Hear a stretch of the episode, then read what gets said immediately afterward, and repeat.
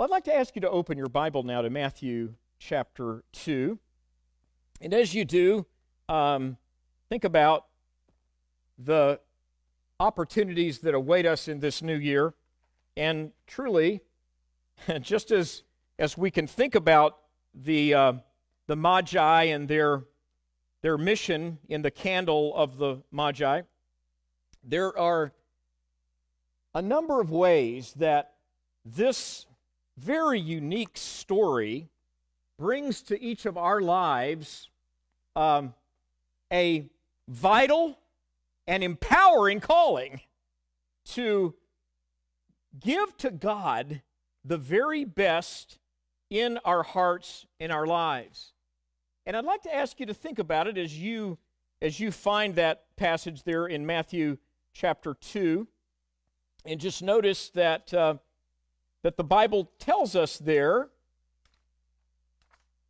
that Magi from the east came to Jerusalem and asked, Where is the one who has been born king of the Jews?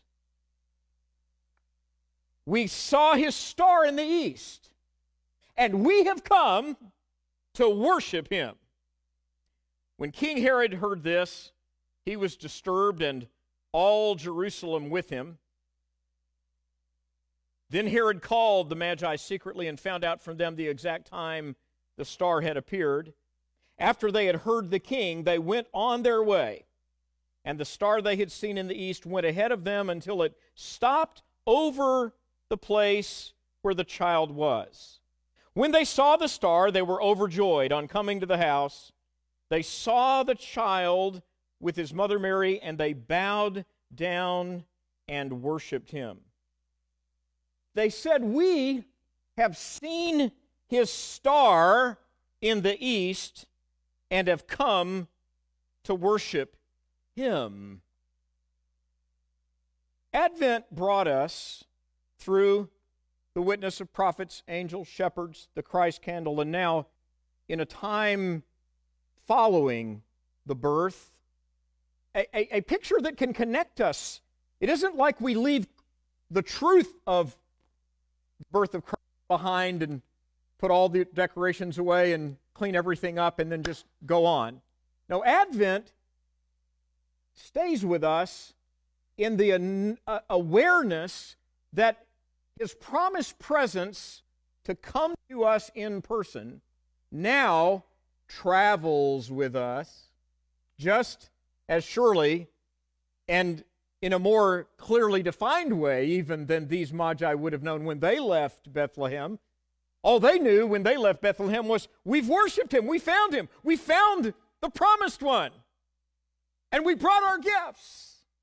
And being warned by God in a dream not to go back to Herod due to his deception, they, they, they travel with that news. And yet, think of what didn't have that we do have. When they said, We've seen his star and we've come to worship him, they were acting with energetic resolve on very, very minuscule information. And yet, what have we been given? We read it earlier in 2 Peter. These exceedingly great and precious promises, which we might partake of the very nature of Almighty God being imparted to our lives. Wow. So it's worth the time on New Year's Day to step back and think about what really happens in this exchange. We have seen his star in the east and have come to worship him.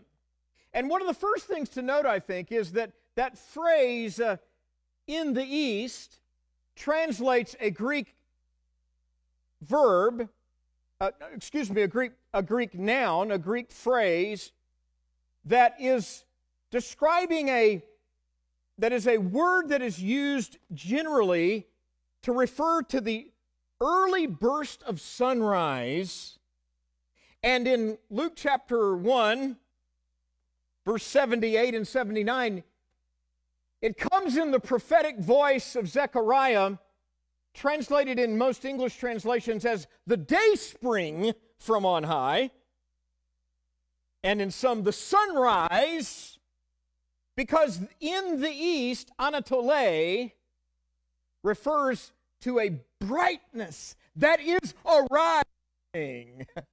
and today, on this New Year's Day, I want to invite you, Liberty Church family, our friends, loved ones, everyone that would hear this message, I invite you into the rising, into what not only came through the prophetic voice of Zechariah, the father of John the Baptist, but is now the very distinctive astronomical sign that God gives to the Magi.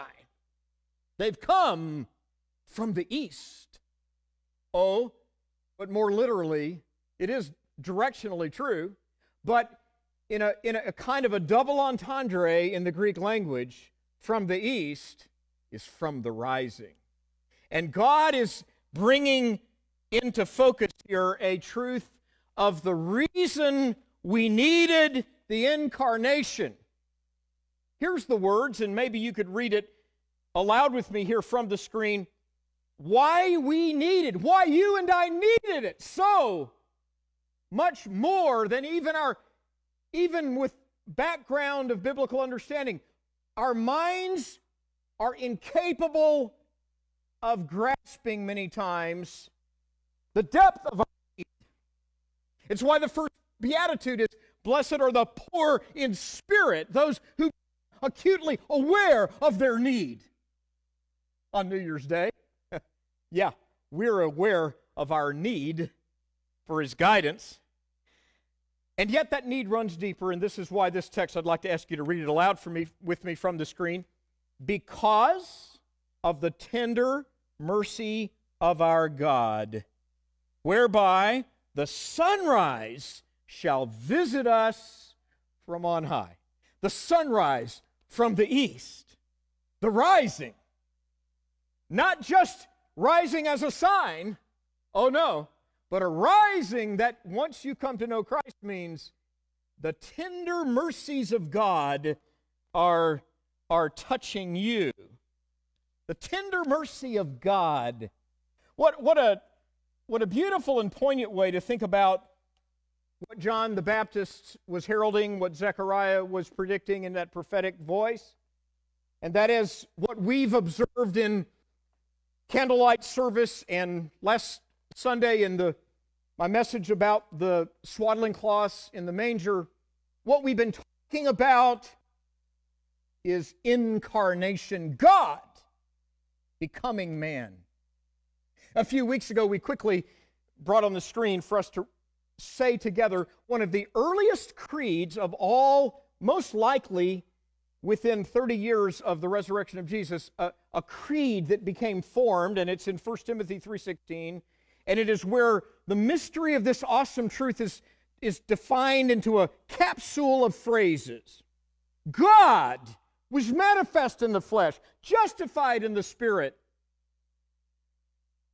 suffered for our sins, was seen upon seen by angels, caught up into glory. Other creeds followed that with more with more detail, but but we looked at that that early, very uh, sparsely worded creed to indicate that this truth of God becoming man is so deeply embedded, not just in the gospel stories, not just in the nativity account of Luke, but it touches every corner and page of Scripture. For God had intended that we would come to know Him, that knowing Him is life eternal. Meyer, about a hundred years ago, a Baptist expositor whose works are, I think, quite rich, he wrote it, described it in this way about the incarnation of God that Christ was born of a woman, yet he made woman. He ate and hungered, drank and thirsted, yet he made the corn to grow on the mountains and poured the rivers from his crystal. He needed sleep, yet he slumbers not, and needs not to regain his energy for each new day. Yes, Jesus wept, yet it was He created the tear ducts. He died, yet He is the ever living designer who created the very tree from which Roman soldiers shaped His cross. Christ inherited all things by His death, yet they were already His by inherent right before the beginning of time. What else can we do but bow in reverence before such a stupendous miracle?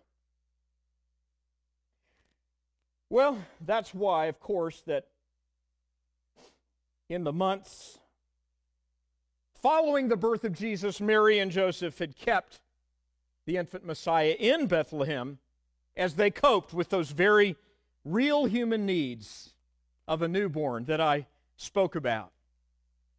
Becoming human for God meant that descending from his throne on high, God the Son became totally needy in his infancy. However, they explained it to themselves, these two young Jewish parents had come face to face with the glory of God becoming man. God's eternal deity, now dwelling in human form, surely stirred wonder and awe and curiosity in their souls, and yet the task of daily living were still with them. So, so Mary and Joseph dedicated baby Jesus in the temple and settled down for a while in a house near Bethlehem where they had traveled earlier to be counted in the Roman census. Little did they know that deep in the dark, starry night, God had placed a sign to draw adoring magi to their temporary home to lay lavish gifts at the child's feet and to bow before the supreme king.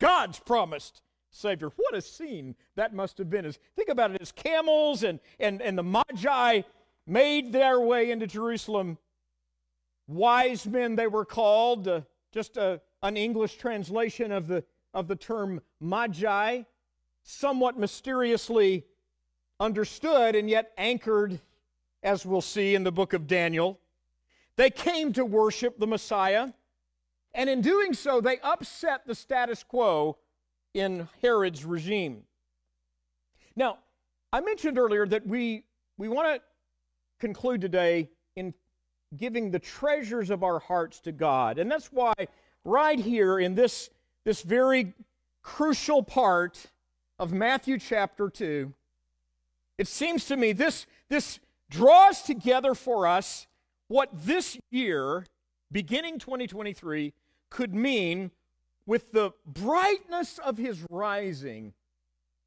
staying luminous on our horizon as we say, we're not leaving Advent behind, we're moving in the light of real Advent. We're moving in the light of the living Savior whose incandescent presence can bring each of us to a new conviction, a new fervency, a new joy. So let's think about those gifts a bit. After listening to the king, they went on their way and going into the house they saw the child with Mary, and they fell down and worshiped him. Now, although the three types of gifts that are mentioned in Scripture, gold, frankincense, and myrrh, are three, there is no proof that there were only three wise men. The truth is, this caravan may have included many magi. We don't know. And if it did, then you can envision that entourage of, of camels and extra help coming into that tiny village of Bethlehem. And through the trek, their trek through the vast desert of Arabia, their quest was to worship the newborn king. And what's absolutely clear from the Magi's mission is that God used astronomy to guide them that God used astronomy to guide them to the house where the child Jesus was kept. Now, as far back as Daniel, nearly six centuries before Jesus was born, the Magi had an extra clue, a kind of a, a glistening diamond of divine insight. In the mid sixth century of, of the mid sixth century before Christ, Daniel spoke of that coming ruler, a universal king, who would arise. He would be the rising hope. A miracle in Daniel's day had sealed that conviction deep in the minds of those who then were called the wise men and their mentors. They all would have been executed by Nebuchadnezzar had God not sent his eternal wisdom through that young Jewish exile named Daniel. It was God's mighty word through Daniel that saved the Magi of his time. With piercing insight and precise answers, Daniel proved God's sovereignty over Babylon, and he followed it with this great word. Daniel 2 22. There is a God in heaven who reveals secrets and he, the eternal God, makes known what is to happen in latter days. And so we can imagine, though the mystery was intense, that these truths were passed down, and the facts of a coming one became embedded in the search of generation after generation of these wise men. So from Daniel's day onward, they sought for more insight. They groped for light about the coming king of the Jews. Then, as if from nowhere, the star appeared. They knew it was not just any star, it was his star, the supernatural signal of the eternal kingdom at which every knee must bow. Deeply embedded in the prophecies of Daniel and the other sages of of the Israeli people were hints that God would use even the heavenly bodies to make his glory known. One of them had said, centuries before Daniel, about the Messiah, I see him now, but he's not near. A star will come out of the land of Jacob, and a, a scepter will rise out of Israel. His enemies will be conquered, but Israel will grow mightily. His ruler will come out of the land of Judah. And so, as Jesus and his parents were confronted by these mysterious messengers, what's amazing and is true this very day is in what was true in that house for Mary and Joseph was proof positive that the kingdom of God was truly at hand. His kingdom would embrace all the peoples of the earth, it would touch every tribal group. It would, and that's why in this congregation, part of our understanding of our, our very existence, our very mission, our, our calling in life, in discipleship, is that we're part of a, of a great network across the globe of the redeemed who are called to be faithful to the gospel of Jesus Christ and to walk in the promise of Matthew 24 14, where the Bible says, This gospel of the kingdom of God, this good news of God's coming kingdom, will be made known, proclaimed, embedded into the lives of every tribal group on the planet, and then shall the end come. Though we can never know the future, God embeds in us a futuristic vision. Though we can never know times and seasons, as Jesus warned his disciples, he beware of those who tell you, there's the Messiah, there's the Messiah. Predictions. Jesus warned specifically against that. And yet at the same time, he put within the very DNA code of his church the futuristic vision go into all the world and make disciples of all the nations, baptizing them in the name of the Father and of the Son and of the Holy Spirit, and teaching them to observe all things that I have commanded you. For lo, I'm with you always, even until the end of the age.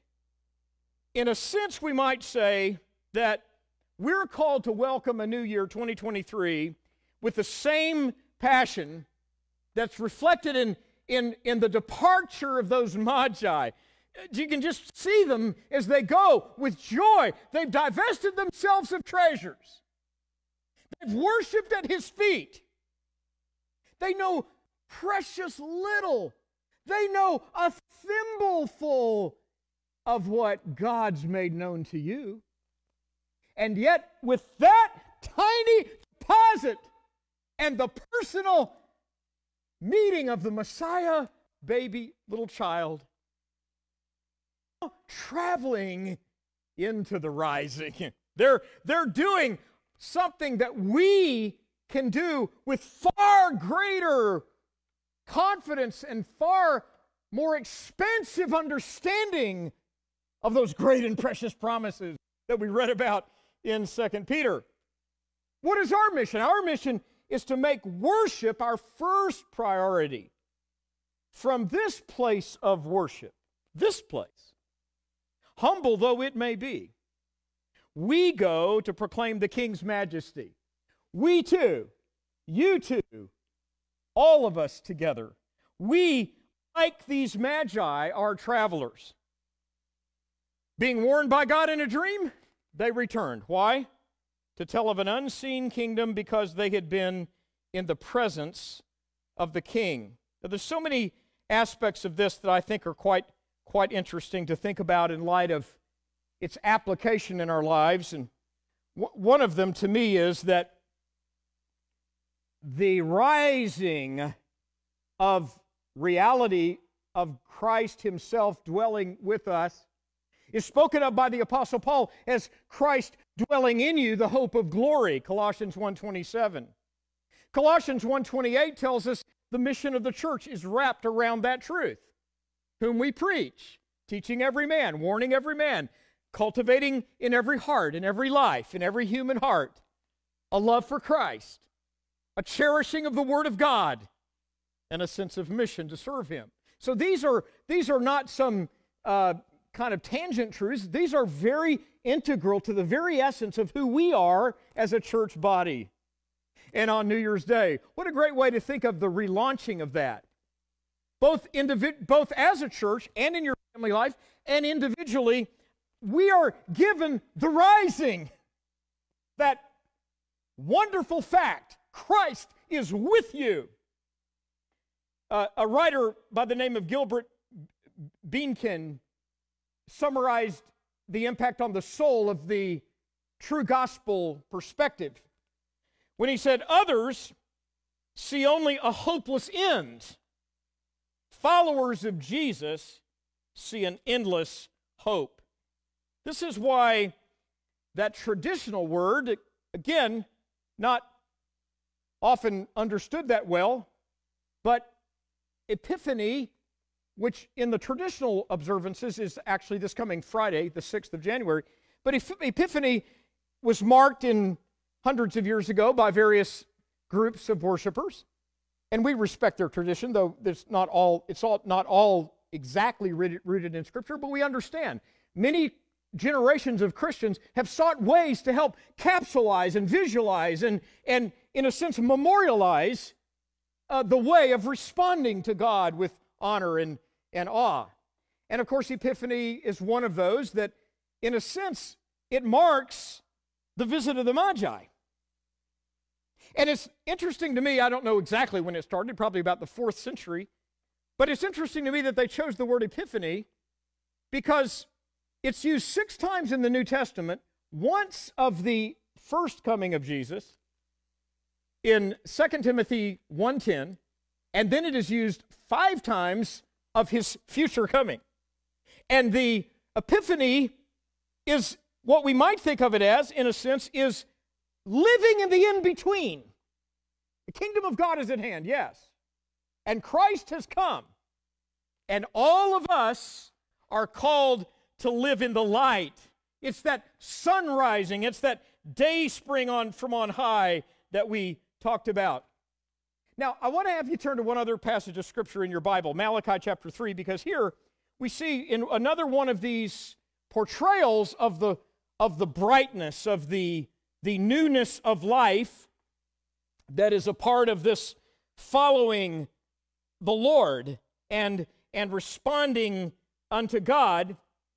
I think what we can take away from the gift of the Magi is, is, a, is a calling today, and I'd put it in these words awakening to God's gold standard.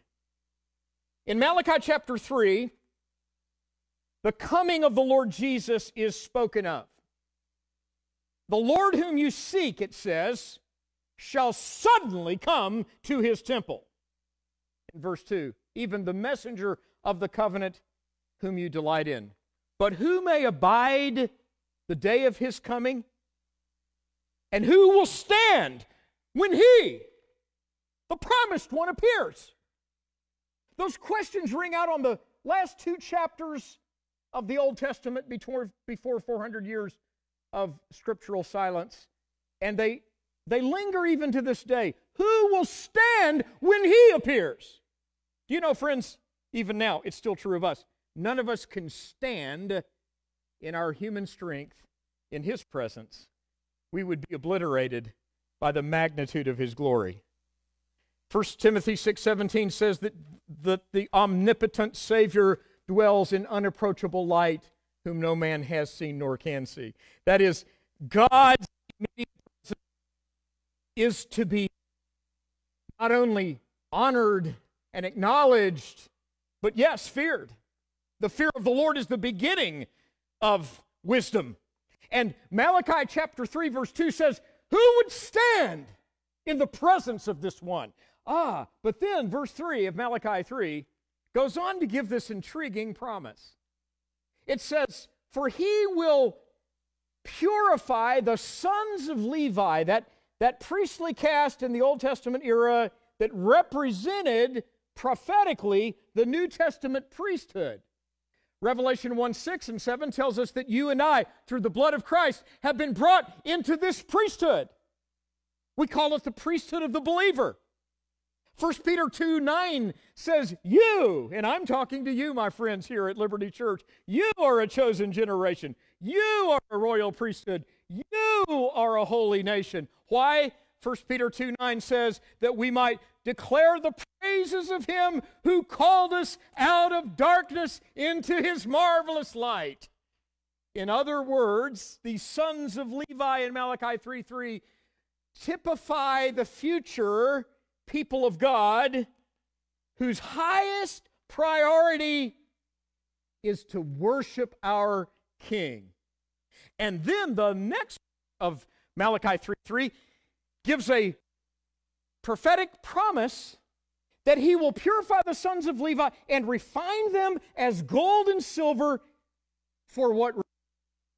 And I want to give you that purpose here as a part of our purpose, that they may offer unto the Lord, he says, just read those few words with me, that they may offer unto the Lord. Could you say it one more time? That they may offer unto the Lord. The rest of the text says, an offering in righteousness. Now, here's, here's the beautiful thing.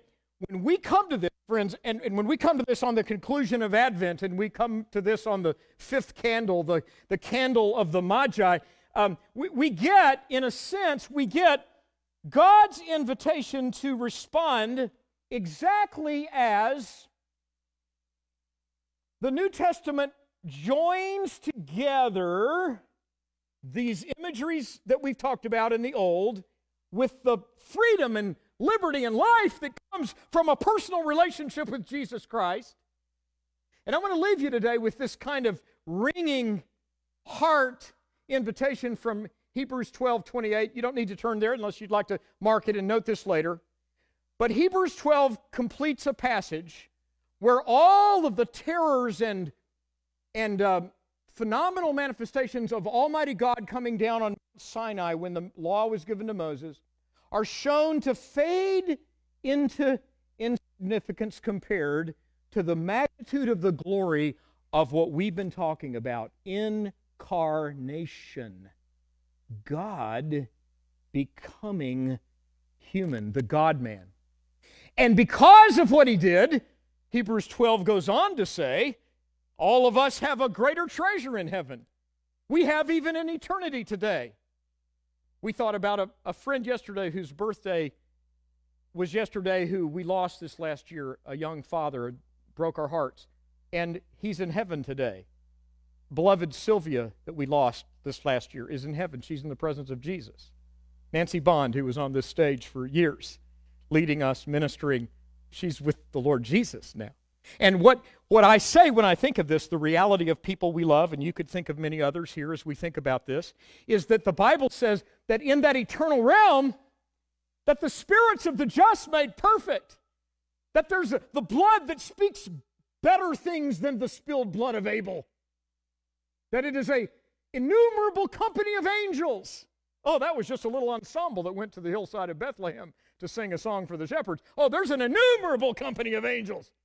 And when it portrays all of this in a, in a very picturesque way in Hebrews 12, it resolves at this invitation. And I'd like to ask you to read it aloud with me. Let us be thankful and so worship God acceptably with reverence and awe. And the last verse of the chapter says, Why? For our God is a consuming fire. In other words, the awesome fear of the heart to the Lord is now in the realm of redeeming grace. His majesty and his glory has been made known in such a way that we can, we can come to him. It's an invitation. Say it again with me. Let us be thankful and so worship God acceptably with reverence and awe. Awe. Oh, Yes, 2023. Let's worship Him. Let's bring the treasures of our hearts to God as worshipers. Oh Lord God, we thank you that these are not words that ring into a, a void. These are truths that are embedded in the hearts of the redeemed and even as we read in 2 Peter 1 today, that it's by these exceeding great and precious promises that you might be partakers of that which can only be known, can only be known by Him, through Him, for Him. Oh, Christ in you, the hope of glory. Amen.